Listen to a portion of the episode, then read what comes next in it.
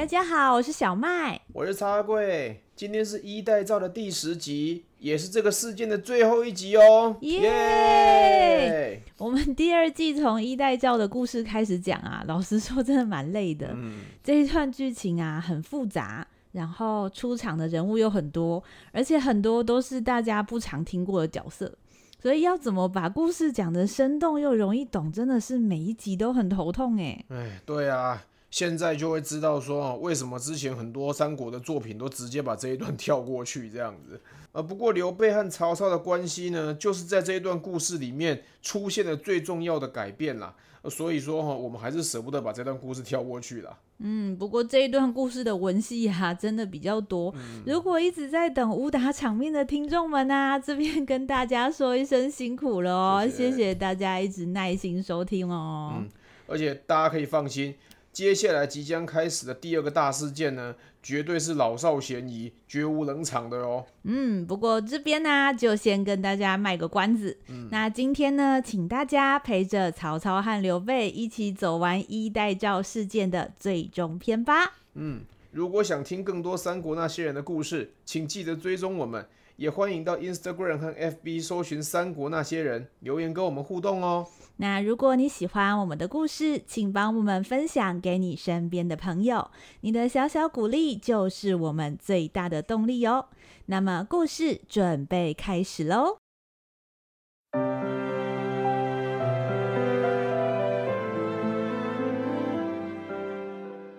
大英雄也当过龙套，小人物也能做主角。每周五晚上，让我们一起来听听三国那些人说说他们的故事吧。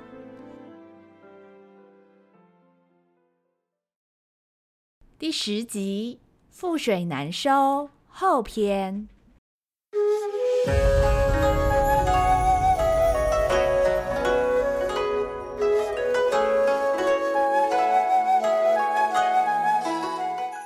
为了帮弟弟袁术报仇，同时也为了图谋未来的霸业，袁绍采取了谋士许攸的策略，趁着朝廷发生政变、权力动摇的时候，出动三十万大军兵进黎阳。面对着真刀真枪的威胁，曹操只能暂时将肃清朝野的事摆在一边，带着部队来到黎阳前线。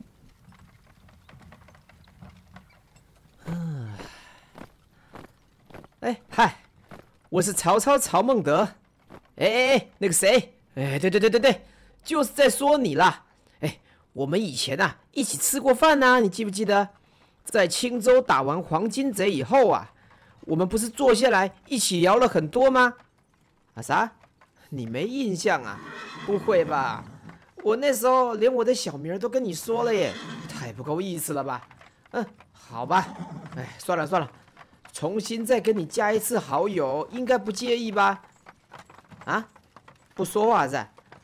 不说话我就当做你答应喽。哎，正好，反正你不说话啊，那不然这样，你听我说好了。来到李阳之前，曹操为了确保一代诏事件不会继续延烧，采取了高压而且极端的方式。谁要是和一代诏成员有过交集，一旦被认为有造反的嫌疑，不是被关就是被杀。荀彧和郭嘉知道，若不这样做，未来只会有更多隐忧，所以默认了曹操的做法。但是为了如何处置其中一个特别的对象，却让曹操和两位军师吵了起来。嗯，这前阵子啊。皇上和董承呢，弄了一个衣带诏，想要对付我。哼，要不是我灵活又机警啊，早就被人家糊里糊涂做掉了。呃，什么？呃，你说是因为刚好有人来通风报信？呃，怎么这个事儿你也知道啊？哎，不要老是吐槽我嘛。现在重点不是这个了。哎，我是真的有个事情很头痛哦。前几天呐、我好不容易呢，把这个掺和在一代赵里面那些狐群狗党啊，通通给他来了个痛快，哇！整个朝廷变得有多清静啊！这本来觉得事情呢也差不多搞定了，结果郭家那个死酒鬼说还有一个家伙很危险，要我处理。哎，就是刘备那个傻瓜蛋嘛。这我就不明白了。我说那刘备又没有在衣带诏上面签名，有什么好担心的，对不对？哎，刘玄德这个家伙你也认识吧？哎，你说，你觉得他危不危险啊？什么？看情况。哎。你们这些人说话怎么都这么拐弯抹角的嘛？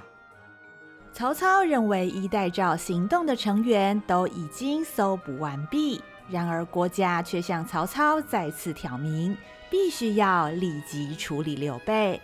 即使刘备没有在衣带诏上签名，但是他曾经和董承密会，不能排除涉案的嫌疑。刘备现在带着五万兵马在徐州，影响力不容小觑。假设刘备真的意图对曹操不利，一旦他趁着袁绍来攻的时候造反，曹操是没有办法处理的。哎，以前呐、郭嘉这个死酒鬼就跟我讲过，刘备得民心，老百姓啊比爱我还要爱他呀。哎，所以叫我啊。一定要小心。可是啊，讲到刘玄德呢，我自问是比别人还要了解他的哟。他自己说过的嘛，只要我忠于汉室，他永远跟我站在同一边呢。呃，如果现在他在我背后捣蛋呢，那叫做不仁不义。这个刘大耳啊，一向仁义道德摆在第一位，要他做这种事儿啊，等于要他的命啊。所以我觉得再怎么样，这个刘大耳是不会背叛我的。不过呢，讲到这里呀，咱家的巡令军也说话喽。曹操认为刘备不但重视仁义，而且最在乎汉室，所以绝对不会做出太超过的事情。但是荀彧也提出了和郭嘉相同的观点，应该立即处理刘备。而主要的原因，正是因为刘备最在乎汉室。荀彧认为，曹操的行动虽然说是为了镇压内乱，但是连同怀孕的董贵妃都遭到株连，势必不能够被刘备所认同。所谓纸包不住火，刘备现在手握重兵，一旦听闻这个消息，会怎么做就很难说了。因为刘备是忠于汉室，而非忠于曹操。哎，如果今天只是郭嘉这个死酒鬼这样说啊，我就当他是喝太多了。可是今天连这个正经八百的荀彧都这样说，这就真的让我有点担心了嘛。哎，我问你啊，今天董承那伙人要杀我，他结果被我反杀，这算他们自己没本事吗？那，呃，那他女儿董贵妃一定也知道啊。如果董贵妃懂事的话，那怎么不阻止他爹干傻事呢？哎，所以综合这整件事情看起来啊，董贵妃知情不报，嗯，我杀他说得过去，嗯，吧？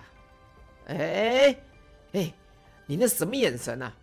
不要以为我不知道你在翻白眼呐，啊！哎。我唬谁呀？我连你都不认同了，我还指望那个刘大耳平心静气的接受这件事情吗？他保证跟我干到底的。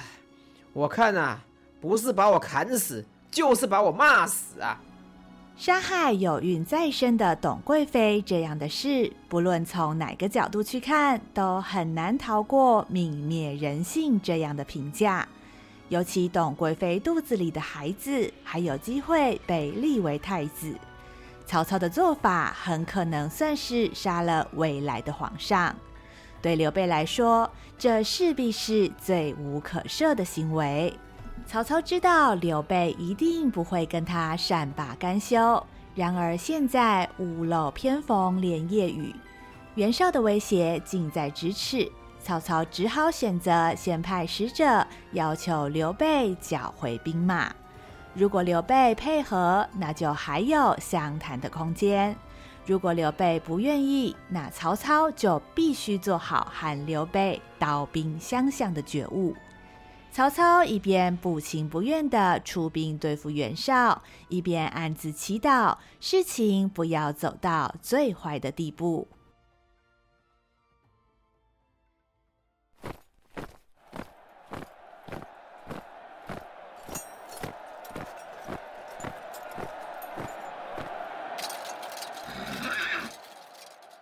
在黎阳战场前线，袁绍和曹操都不敢轻举妄动，两军相隔八十里，深沟高垒，只有零星的交锋，却始终没有全面开战。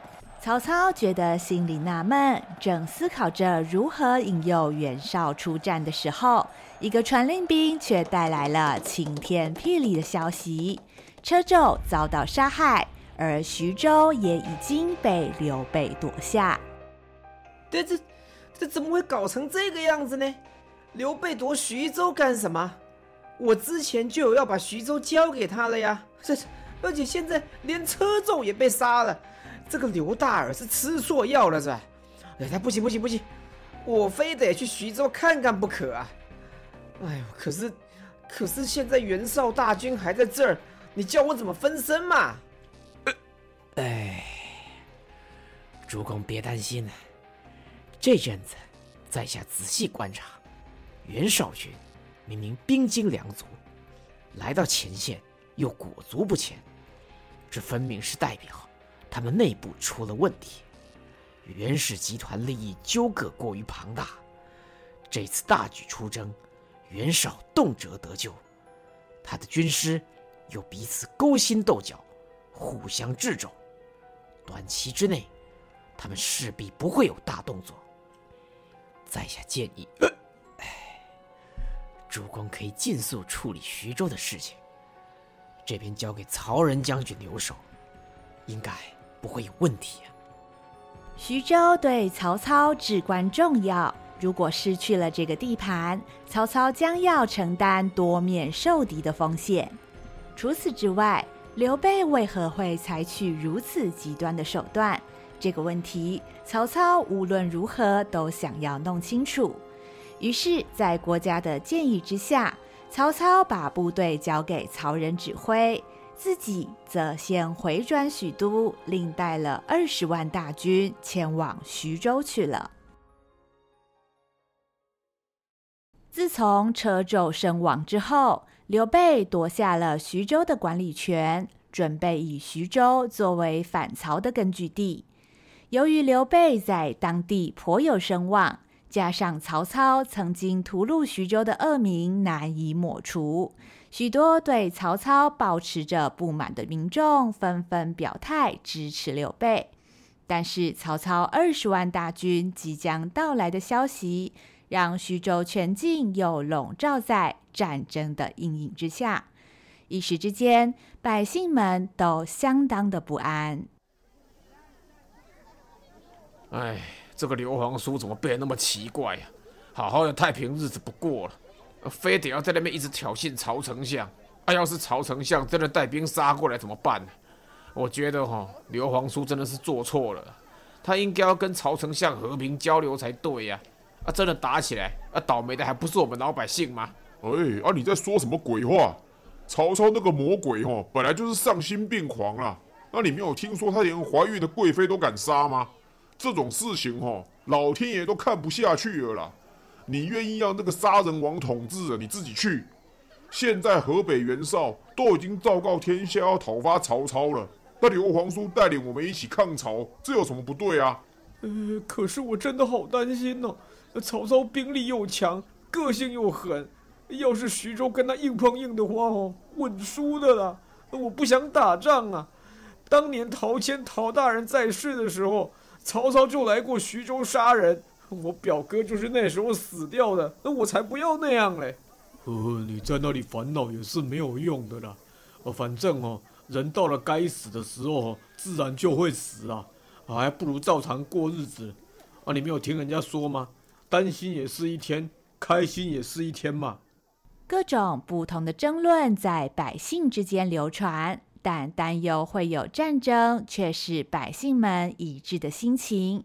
在众多百姓之中，陈登尤为忧虑。一方面是因为陈家在徐州有巨额的资产以及家业，另一方面则是因为担忧刘备的安危。当年陶谦年迈将亡，徐州面临许多军事和经济上的动荡，在当地经商的陈家尤其受到影响。而接手提领徐州的刘备，曾经给予陈家许多帮助。也因为如此，建立了陈登和刘备之间的友谊。陈登不希望自己的朋友和自己的顶头上司发生冲突，于是他怀着最后的希望，赶在双方兵戎相见之前，做了孤注一掷的努力。前进兔子，噌！杀！哎呀，重来，重来！你们这个叫声啊，比蚊子还小声哎！我请问你各位啊，这样要怎么打赢曹军呢？哎，三将军啊，我们已经用了吃奶的力气在叫了哎！哎哎，会不会是三将军你重听啊？哎呀，如果重听的话哈，我们村口有个医生。胡说八道啊！你现在是说我耳朵有毛病是不是？我看呐，你们是训练太轻松，过太爽了。没关系，等一下再演练一次。再不行的话，我们加十次，练到你们吐出来为止啊！再来，前几兔子，噌，杀！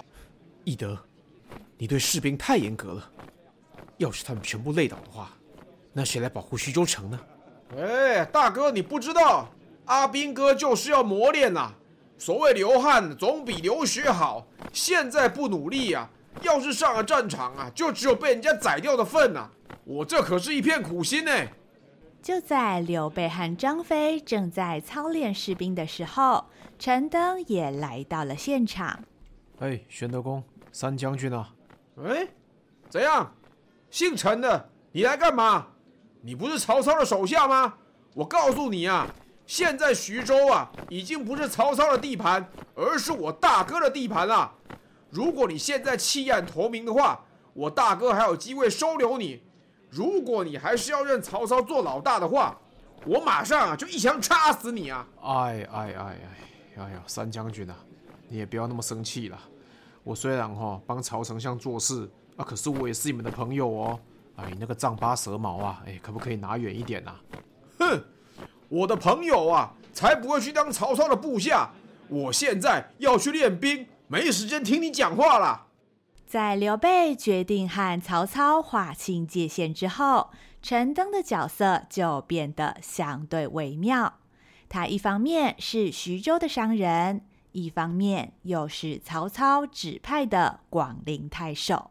一向坚持凡事非黑即白的张飞，不能够接受任何灰色地带。在陈登尚未表态反对曹操之前，张飞决定不跟陈登打交道。面对这样的情况，陈登也只能苦笑以对，因为他还有更重要的事情要谈。元龙，曹操很快就要发兵攻打徐州，时间紧迫，我和翼德正忙着备战，你找我有什么事吗？玄德公啊。呃，我只是哦想再问你一次了，你真的确定要跟曹丞相撕破脸吗？打从当初，他为了对付吕布，拿我和我的部下当诱饵的那一刻起，我就应该跟他分道扬镳了。元龙，这件事情，其实你一早就应该告诉我，不然我也不至于被蒙在鼓里这么久。上回陈登为了说服刘备，意外揭露了密信事件，虽然是阴错阳差，但是因为曹操的自作主张，导致了刘备的部队牺牲惨重，也是铁一般的事实。想到这么长一段时间，陈登都瞒着自己，刘备就算再有修养，也难以掩饰心中的怨言。哎呀哦，我知道啊，瞒着玄德公啊，真的是我不对啊。可是不这样做的话呢，就没有办法把吕布赶出徐州啊。而且曹丞相会这样做，也是因为他把你当兄弟，所以希望把徐州交给你，才出此下策的啊。玄德公啊，你偶尔啊，也应该站在曹丞相的立场，帮他想一想哦。依我看呢，他是为了你好哎，为了把徐州交给我，所以骗吕布来打我，这根本就只是曹操自己要夺徐州的借口。如果当初我也被高顺的陷阵营杀死，那徐州最后还不是落在曹操手里？元龙，你不觉得这个状况有问题吗？呃，玄德公啊，你的兵牺牲了哈，我也是很难过了。呃，可是那不是丞相的本意，那个是意外啊。而且丞相也损失惨重嘛，夏侯将军他哦，也因为这个原因。再说了，元龙，不管曹操的本意是怎么样，他的做法就是越过了道德的底线。姑且不论九里城的事情，他随意杀害国舅和贵妃，甚至连未来的储君都下得了手。我无法想象，将来他还会做出什么样的事情来。哎呀，啊，其实我也猜到玄德公会这么说了。啊，就当我陈登啊为你豁出去一次了，玄德公，我已经帮你写了一封推荐信，去给河北袁绍了。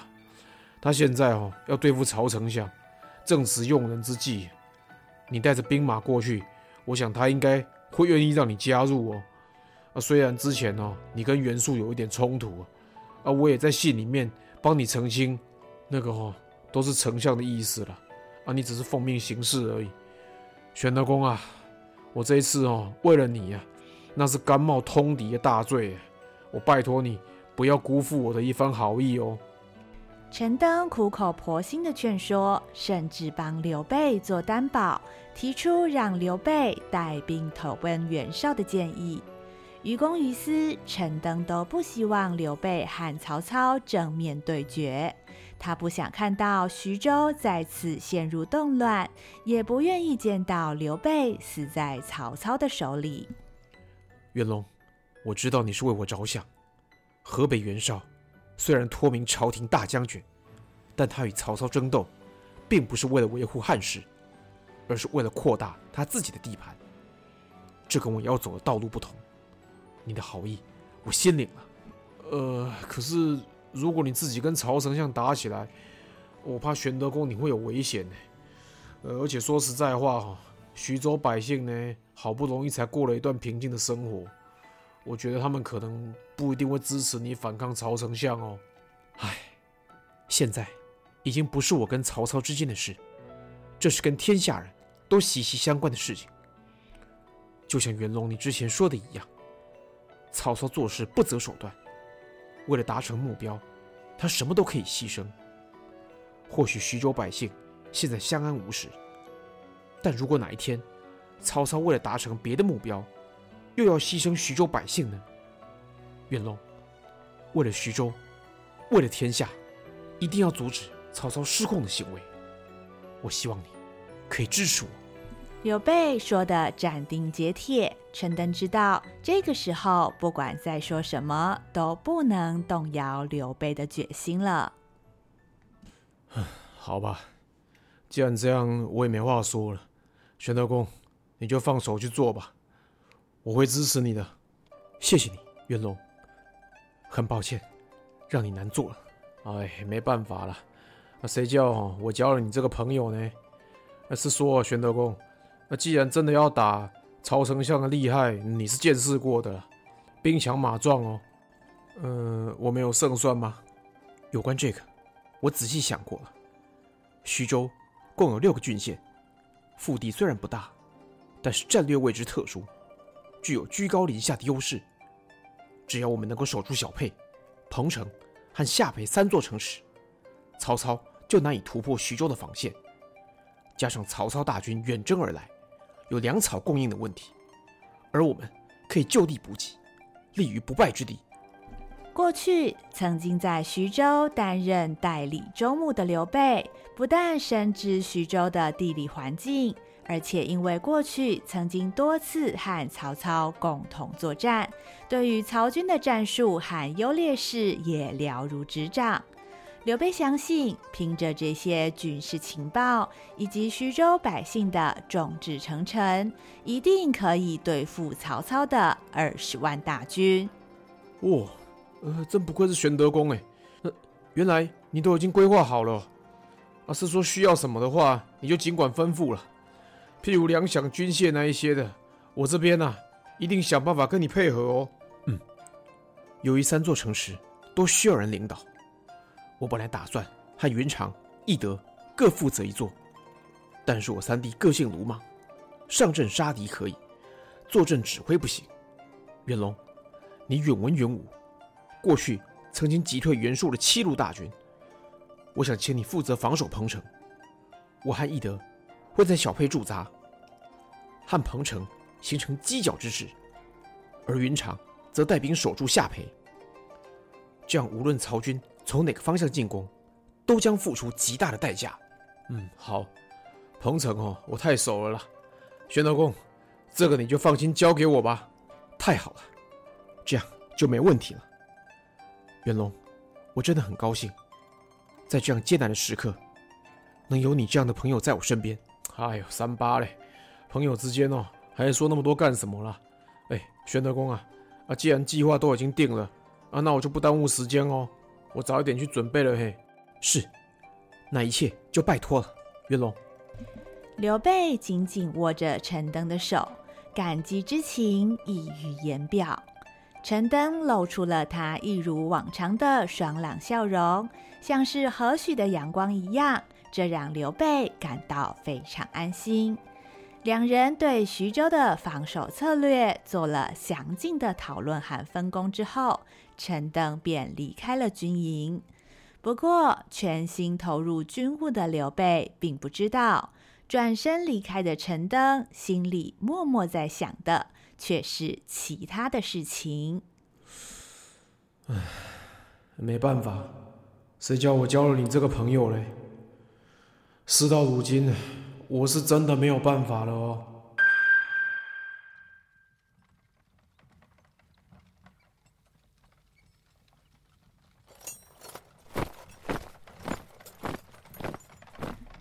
曹操带着二十万大军从许都开拔之后，一路向着徐州的方向前进。这条路线他已经太熟悉，有太多的风风雨雨都发生在这条路上。曹操想起了为了帮父亲报仇屠杀徐州百姓的事情，也想起了为了和吕布争夺地盘斗得你死我活的过去。然后，当然还想起了一个很特别的回忆。哎，想当初啊，为了替咱老爹报仇雪恨，我带人从兖州一路砍到泗水渡口，那杀的是血流成河啊！可我就是手起刀落，手起刀落，手起刀落，眼睛都没眨过一下。那时候啊，我以为徐州呢是十拿九稳的了。好歹我也带了几万个弟兄啊！哎，没想到半路竟然杀出一个神经病，叫刘备，只带着五千军马就想来救徐州，呵呵，差点没把我笑死。哎，更没想到的是啊，后来我还跟这个神经病称兄道弟嘞。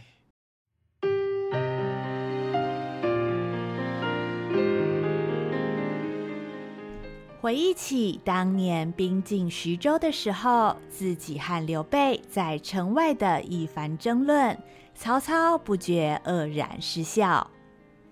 我父亲在徐州死了，我要徐州百姓都给他陪葬，这有什么过分的？恕在下直言，刘备看曹大人为父报仇只是借口，谋夺徐州才是事实吧？就算图谋徐州。也不需要杀全城百姓啊！啊，少在那边跟我啰嗦了！我就问你，你凭什么要我退兵啊？凭你带来那一丁点人，你不怕死吗？子曰：“治世仁人，无求生以害人，有杀身以成仁。”刘备势单力薄却理直气壮的表情，曹操怕是一辈子也不会忘记。想到这里，曹操忽然有点希望部队能够走得再慢一点，因为他知道到了徐州以后，他又要再一次面对那个表情。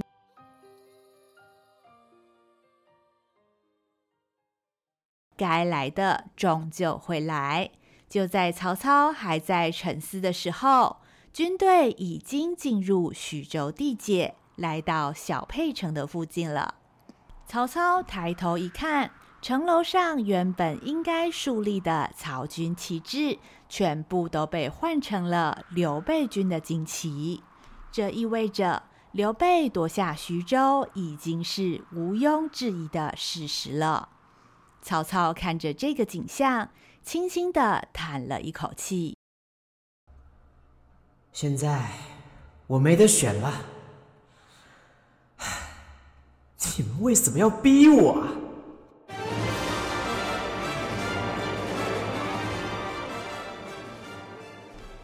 下一集，在友情与背叛之间。